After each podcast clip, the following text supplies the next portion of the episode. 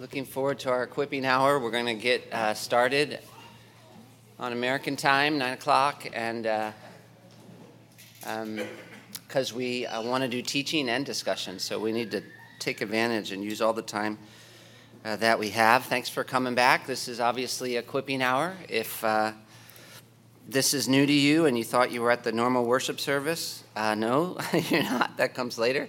This is our equipping hour. And uh, I like that name, Equipping Hour, actually, uh, because uh, it's a little different than just teaching hour. Um, teaching, equipping, I wonder if you can think of what would be the difference between uh, teaching and equipping. There's not a big difference. Hopefully, when you're teaching, you are equipping, but I, I like the, the word equipping because you're specifically thinking about how do I help someone learn something so that they can take action teaching, I guess, could just almost have a just information going in sort of idea. But equipping is a little bit of a bigger word, maybe, in that it assumes you're preparing someone to do something. And uh, that is what we're trying to do here. Uh, you are being equipped for a task. That's why we're taking our time on Sunday mornings.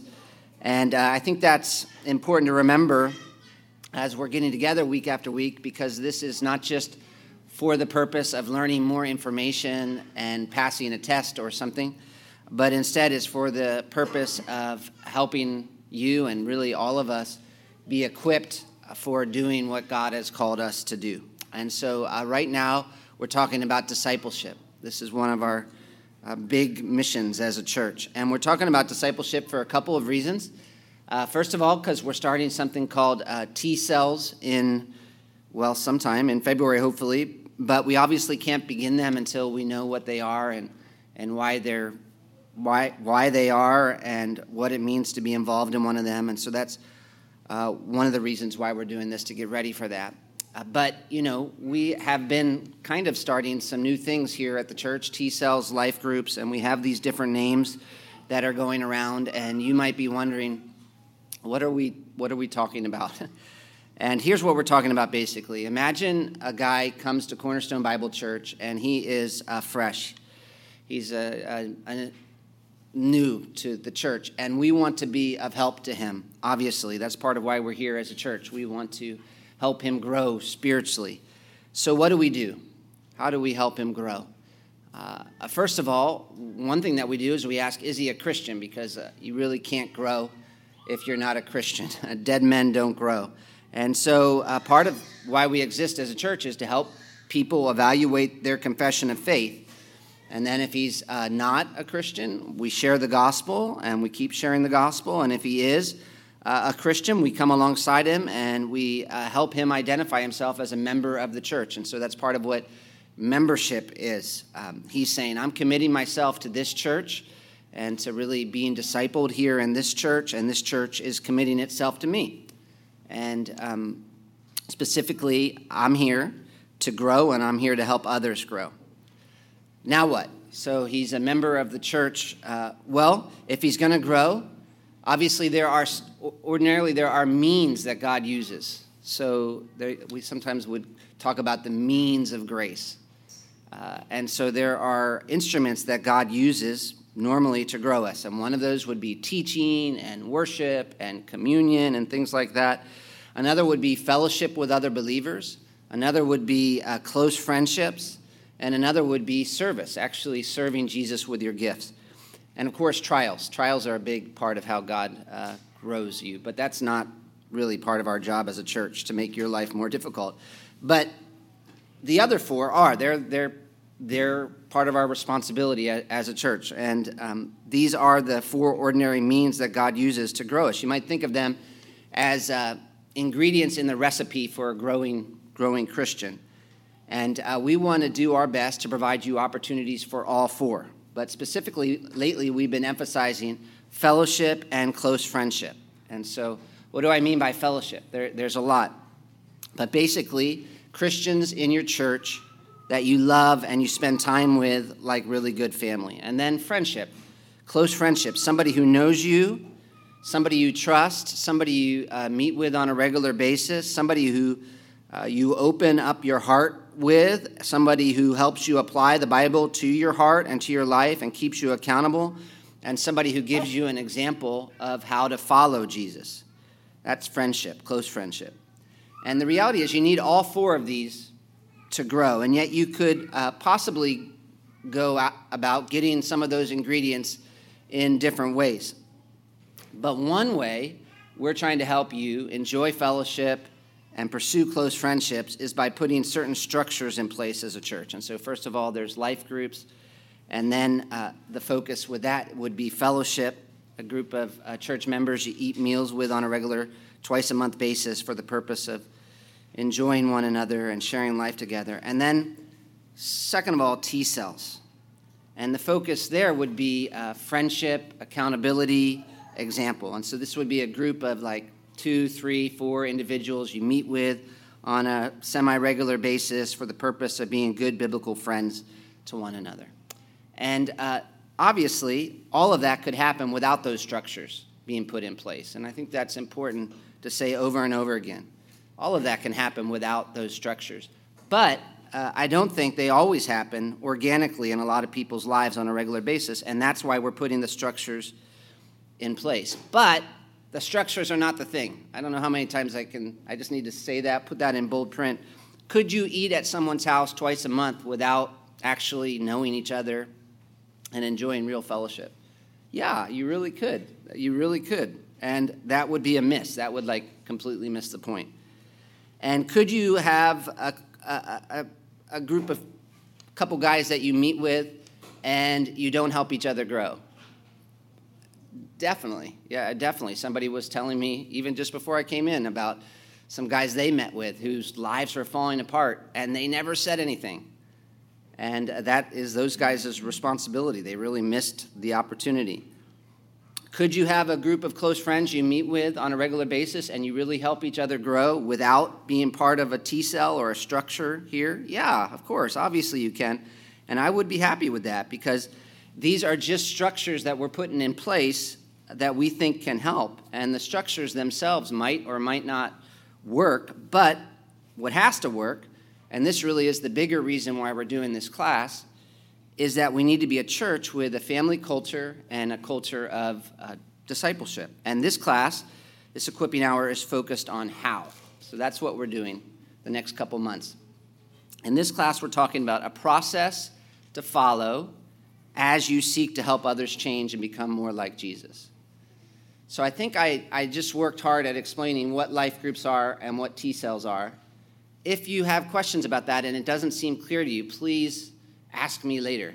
I'll keep doing it on a regular basis to try to explain, but if it doesn't make sense to you, just, just ask. But um, what we're doing here is talking about how to help someone else become more like Jesus. And uh, another term for this is gospel care. So we're having you read the book, and also I'm doing a little bit of teaching. And the book that we've given you to read is uh, called Loving Messy People. And it's, a, it's a, a good book about helping people change. And I like his definition of gospel care. He says, Gospel care is the God exalting, grace saturated art of loving another person through patiently knowing, sacrificially serving, truthfully speaking, and consistently applying the gospel in order to help them become more like Jesus. So, that right there is what's supposed to happen in T cells or in our close friendships with one another. Um, it's nice that he doesn't say gospel care is knowing the answer to every single problem. And he doesn't say gospel care is being someone else's super spiritual guru. But actually, what he says is loving another person through patiently knowing, sacrificially serving, and truthfully speaking, and consistently applying the gospel. And that's what we're going for gospel care. But how do we do that? This is like training for that, for gospel care and T cells. And we're doing that training in two ways. One is reading the book and discussing, and then I'm teaching. And I'm not really teaching on the book, but I am teaching on a subject that complements the book. And we're doing that basically because we're trying to go faster. So we're trying to uh, double the amount of information that you can get in a short amount of time. So we'll see how that works. But We've talked about the why of discipleship and the what, and today and the next few weeks, we're going to be talking about this question of how. What do you do if you want to make an impact on someone else? And uh, you can see where, where he begins is through patiently knowing. Gospel care is the God exalting, grace saturated art of loving another person through patiently knowing. And that's really where we're going to begin. We're going to talk about the importance of developing a relationship. So, first step, build the relationship. First step, build the relationship. If you read, uh, there's a really great book. It's worth reading in addition to Loving Messy People, but uh, Paul Tripp's book, Instruments in the Redeemer's Hands, begins with uh, knowing the person when he talks about the process of discipleship. Or if you get another great book on um, Introduction to Biblical Counseling, uh, there's a, a, a, section in that book on methods of biblical counseling, and he begins with involvement. Involvement. All pretty much saying the same thing. First step, build the relationship. And because this is so important and actually a little bit hard, I want to uh, show you that it's important, prove that relationship is important. That's first. And then, second, I want to talk about some steps you can take to developing the kind of relationship that actually um, moves someone else forward or helps them move forward. Uh, but today, mostly, I want to show you that building a relationship is important because it's not necessarily a given. There are lots of people out there that can help you in certain ways without building a relationship. So if I go to the mechanic, I, he doesn't need a relationship with me to fix my car. It's not like my car's not fixed and I, you know, I'm like, well, it's because we didn't build a relationship. Or if I go to the doctor, I'm not sure that I need a, like a deep relationship with the doctor for him to really help me. Um, if I go to get coffee, the baristas sometimes act like they want a relationship, and I'm like, that's not really what I'm here for. Actually, I just want the coffee. I'm doing, I'm doing fine. Um, so why do we emphasize relationships when it comes to discipleship and helping others change? And we do. We really do. I used to teach a a class on introduction to biblical counseling, and we would say one of the core convictions to truly biblical counseling is the conviction that biblical counseling is relational in nature and orientation. And I want to I want you to understand why we say that because some of us I think we might be tempted to think the relation part think of the relationship part as the part we kind of want to get past. So it's kind of like preachers and illustrations. A lot of times when you talk to expository preachers about illustrations, they don't like trying to think of illustrations um, because they don't think that they're doing anything with illustrations. And they'll sometimes sort of talk like, ah, I just know that people like illustrations, so I'm giving them an illustration to keep them interested or something like that, to make them happy. And actually, illustrations, well done, are doing something. But some people are like that with relationships, actually. They're like, this is not really doing anything, it was us sitting here and kind of smiling at each other. Um, if I could, I would just dump truth on them. And, you know, it would be a lot faster. Um, but I have to build the relationship so that they can listen when I dump truth on them. And I'm not wanting to minimize truth, obviously, because we know the Bible emphasizes truth and we place a huge value on communicating truth. But what I want to stress is that the Bible also emphasizes the importance of communicating truth in the context of loving, caring relationships. And obviously, I don't have a lot of time, but I want to show you one proof of that. One proof we need to work at relationships. And then next week, we'll talk about how to work on growing relationships. But one proof, uh, so that we have time for discussion afterwards. But one proof we need to make, you need to make a priority out of pursuing relationships. And I want you to go away saying building relationships is important. And that proof just has to do with the way God works with us. So this is going to be like a big picture biblical theology of relationship, and we'll enjoy this for a minute. But this is important. Looking at the way God works is important because as disciplers, we are representatives of God. So Paul Tripp, I told you he wrote a great book on counseling. He goes to 2 Corinthians 5. He uses the idea there of us being ambassadors. And listen, listen to how he puts it. He says, What should we do to be part of God's work in the lives of others? The Apostle Paul uses the word ambassadors to explain. The job of an ambassador is to represent someone or something. Everything he does and says must intentionally represent a leader who's not physically present.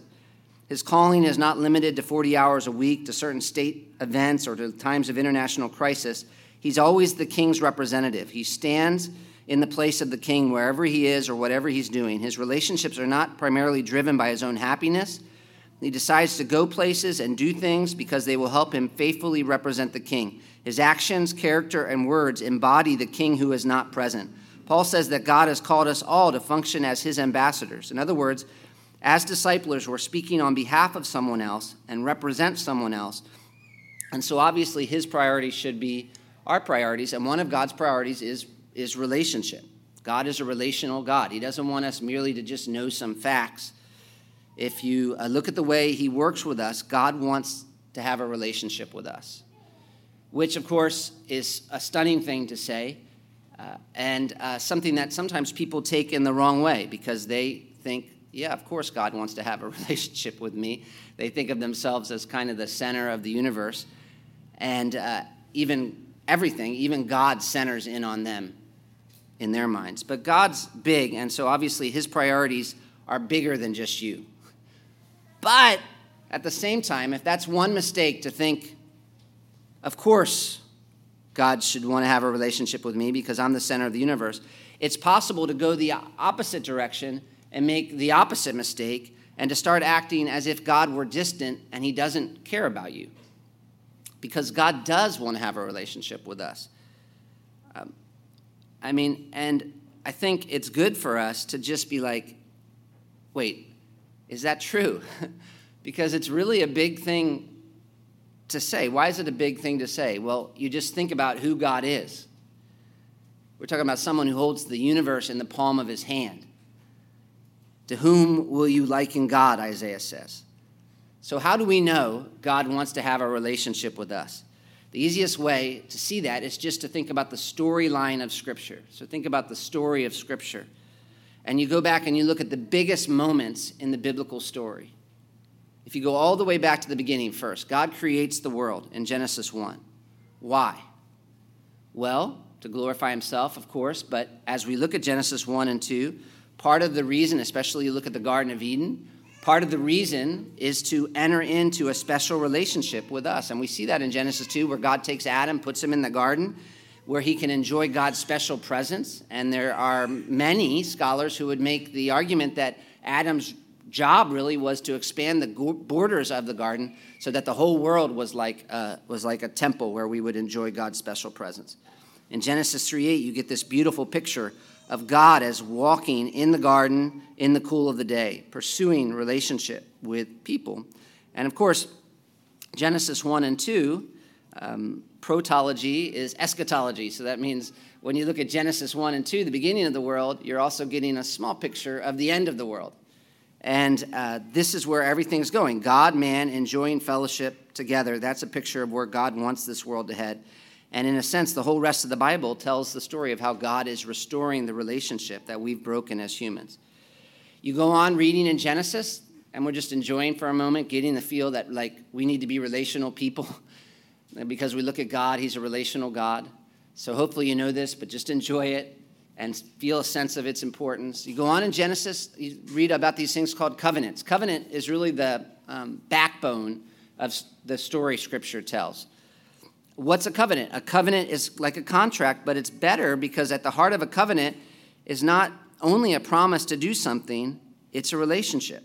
The design of creation shows us God's a relational God, but so does the fact that after man sinned, he enters into covenant. The purpose of a covenant is to either make a relationship where there wasn't one, or to restore, like a husband and a wife, or to restore a relationship that has been broken. And so if you think about the promise God made to Abraham, and I'm just assuming that you know many of these passages, but a big part of the promise that God makes to Abraham was, I will be with you. I will be with you. So it wasn't just, I'm going to give you land. It wasn't just, I'm going to give you descendants. It was a relationship. 14, a relationship. 14 times God says that to Abraham and his descendants in Genesis 12 to 50. I will be with you. 104 times God says that in the Bible. If you go on to Exodus, we usually like the first part of Exodus, that's the exciting part of the book, and then our Bible reading plan usually starts faltering there in the second half of Exodus. Uh, once you get to like a little past Exodus 20. We usually can make it to Exodus 20, but you're getting into like 21, 22, 23, 24. You're starting to slow down. And then, especially where you get into all that talk about the tabernacle. But the first part of Exodus is for the second part of Exodus. so that great rescue in the beginning is to set you up for what is uh, really even more significant in a sense. Uh, it's, it's God coming to dwell with his people. All these details about the tabernacle is actually the most exciting part of Exodus because why is there this tabernacle? It's because God wants to dwell with his people. And Exodus actually ends with God moving in. You know how it ends? It says, Then the cloud covered the tent of meeting, and the glory of the Lord filled the tabernacle. So God didn't just rescue his people to rescue them, he rescued them so that he could live with them. And that is part of why we have all those laws in the next book, Leviticus, because it's like, how do you live with God and not die?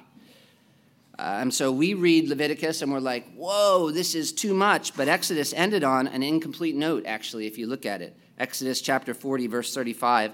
You can write it down and look it up later. I'm trying to fly so we can get Isaiah up here. But Moses was not able to enter the tent of meeting because the cloud settled on it and the glory of the Lord filled the tabernacle.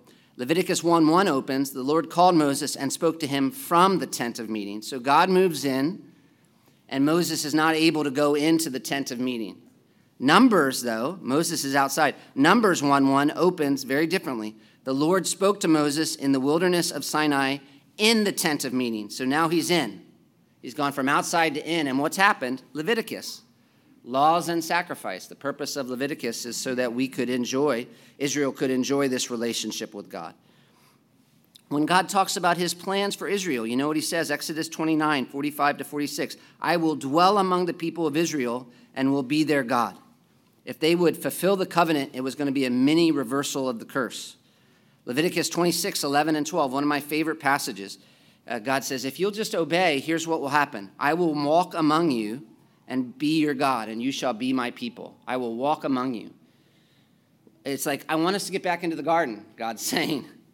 God is, uh, remember when I walked in the garden in the cool of the day? That's why I'm doing all this.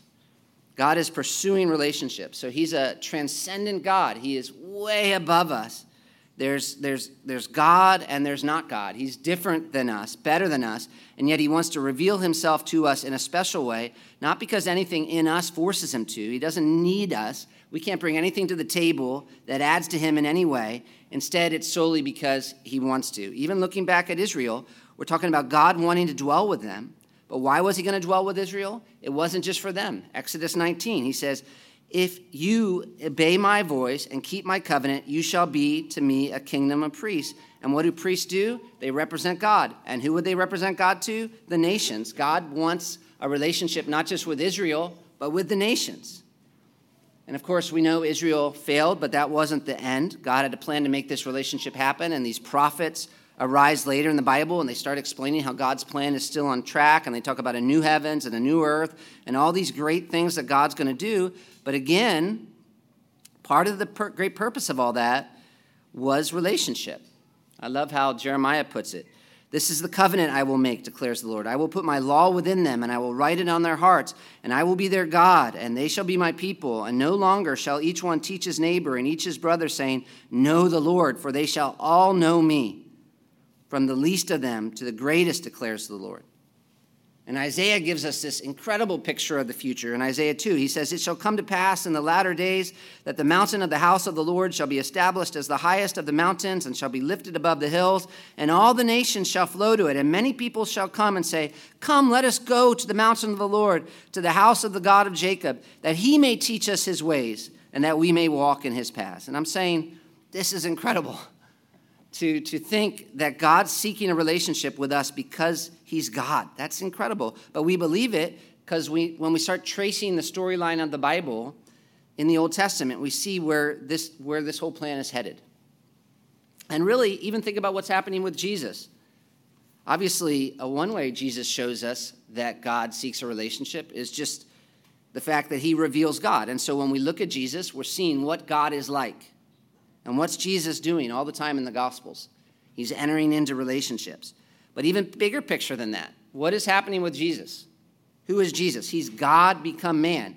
He is God dwelling among us. That's why John 1 says, The Word became flesh and dwelt among us. That word dwelt is the word tabernacle. It's an echo from the Old Testament. He tabernacled in, among us. In other words, in Jesus, we find God pursuing people. And this is a big part of the purpose of his work on the cross. It was to make it possible for us to have a peaceful relationship with God. And so many of the terms that describe salvation are relational terms, if you think about it. Eh, eh, eh, but especially, there's the high point of salvation, as some describe it the fact that when we're saved, God adopts us. The fact that uh, God adopts us, this doctrine of adoption, is proof that our God is a relational God. He saved us to bring us into his family. And that's why when we read the Bible and we look at God's uh, the, the descriptions of God's love towards us, his attitude towards us, we see these expressions of stunning love. We don't have to wonder, does God love us? Does God want to have a relationship with us? Because he says he does. In fact, he loves us so much that Paul tells us in Ephesians we actually need supernatural power to strengthen us so that we can know how much he loves us. That's one of my favorite lines. You'll have to check it out. It's Paul's prayer for the Ephesians, but he's talking about needing supernatural strength. And you're thinking, what do I need supernatural strength for? And in Africa, a lot of times people think, I need supernatural strength for like, poo, poo, you know, doing all kinds of things like that. But Paul's saying, we need supernatural strength just to appreciate how much God loves us. That's Ephesians 3 14 through 19. For this reason, I bow my knees before the Father from whom every family in heaven and on earth is named, that according to the riches of his glory, he may grant you to be strengthened with power through his Spirit in your inner being, so that Christ may dwell in your hearts through faith, so that you, being rooted and grounded in love, may have strength to comprehend with all the saints what is the breadth and length and height and depth, and to know the love of Christ that surpasses knowledge, that you may be filled with all the fullness of God, which is awesome. And that's part of why he's given us the Holy Spirit. You wonder if relationship matters to God. Do you not know that you are God's temple and that God's Spirit dwells in you? God says in 2 Corinthians 6, I will make my dwelling among them, and I will be their God, and they shall be my people. That's us. We're experiencing a special relationship with God. That's part of why He saved us, to dwell with us. And if we fast forward to the end of history and we look at the goal of all that God's doing in history, in salvation in us, we read Revelation 21 1 to 4. Then I saw a new heaven and a new earth, for the first heaven and the first earth had passed away, and the sea was no more. And I saw the holy city, New Jerusalem, coming down out of heaven from God, prepared as a bride adorned for her husband. And I heard a loud voice from the throne saying, Behold, the dwelling place of God is with man. He will dwell with them, and they will be his people. And God himself will be with them as their God. He will wipe away every tear from their eyes and death shall be no more, neither shall there be mourning, nor crying, nor pain anymore, for the former things have passed away. If you wonder, is God a relational God? You should think of that picture of God wiping away every tear from their eyes. God is a relational God. The Bible shouts that from beginning to end. There are so many proofs He cares about relationships, which is one reason we're saying, as disciplers, we need to be big about developing relationships. This is not just like an add on in fact, Paul puts it like this in Ephesians 5:1. He says, "Therefore, be imitators of God as beloved children." And that's a command. It doesn't matter what personality you are. It doesn't matter what your temperament is like. We are trying to be like God, and specifically, uh, Paul says that means we need to walk in love as Christ loved us and gave himself up for us. So, discipleship and counseling that doesn't care deeply about people and entering into loving relationships is not biblical. It's not an accurate representation of God. And so that's, that's one reason we need to pursue a relationship. This is not just about dumping truth on someone and being their answer person.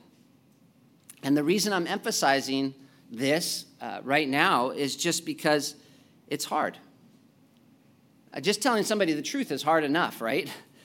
because you have to make sure you know the truth, you have to be courageous. So doing that's hard. But you add relationships, and that's really hard because most of us are comfort seekers. We love to be comfortable. And it is honestly way easier, a million times easier, to try to help people from a distance. By just coming, speaking truth, being hard on them, you know, making a comment maybe underneath their Facebook post. This is so dumb what you said. That's not true. That's and then like you know, muting them when they start speaking back, um, or just like giving up on people when they don't respond after we told them something. But it's not biblical. It's easier, but it's not biblical. Uh, I mean, it's not how God works. It's not how the Bible says growth typically happens. Obviously, you know, there are different opportunities, different situations, but I'm talking about the general pattern of our life and the way we go about discipling people. Paul Tripp writes it like this, and this will be the last quote here, and then we'll discuss. But he says, I'm deeply persuaded that the foundation for people transforming ministry is love. Love is what drove God to send and sacrifice his son. Love led Christ to subject himself to a sinful world and the horrors of the cross. Love is what causes him to seek and save the lost and to persevere until each of his children is transformed into his image. His love will not rest until all of his children are at his side in glory. Without it, we have no hope personally, relationally, or eternally. This love is not a band aid attempting to cope with a cancerous world. It is effective and persevering. It is jealous intent on owning us without competition. It faces the facts of who we are and how we need to change and simply goes to work. Any hope for the problems we face with our own hearts and with a dark and corrupt world is found in the love of the Lord Jesus Christ. This love offers hope to anyone willing to confess sin and cry out for transformation. Yet, this is where we often get stuck. We want ministry that doesn't demand love that is, well, so demanding. We don't want to serve others in a way that requires so much personal sacrifice this line, I think about it all the time. We would prefer to lob grenades of truth into people's lives rather than lay down our lives for them. But this is exactly what Christ did for us. Can we be expected can we expect to be called to do anything less? The love of Christ is not only the foundation for our personal help, but our living out that love is our only hope for being effective for Christ with others. Sadly, many of us have forgotten this, and we are resounding gong people in cymbal clanging relationships. This is a whole lot, there's a whole lot of noise, but not much real change, which is what we want to do in these T cells. We're seeking real change and in our friendships. And how do we do that? How do we help people doing, do that? The step that we're talking about today and next week is work at developing a relationship. Get involved in their life. And today I hope you can see that one reason that's important is because you're representing God and He is a relational God. And then next week we'll talk a little bit more about how to actually develop that relationship, what we mean by that. And I'll try to be a little more uh, practical and give you uh, some specific ideas of what kind of relationship actually we're talking about. Uh, but for now, uh, Isaiah is going to come and help us discuss.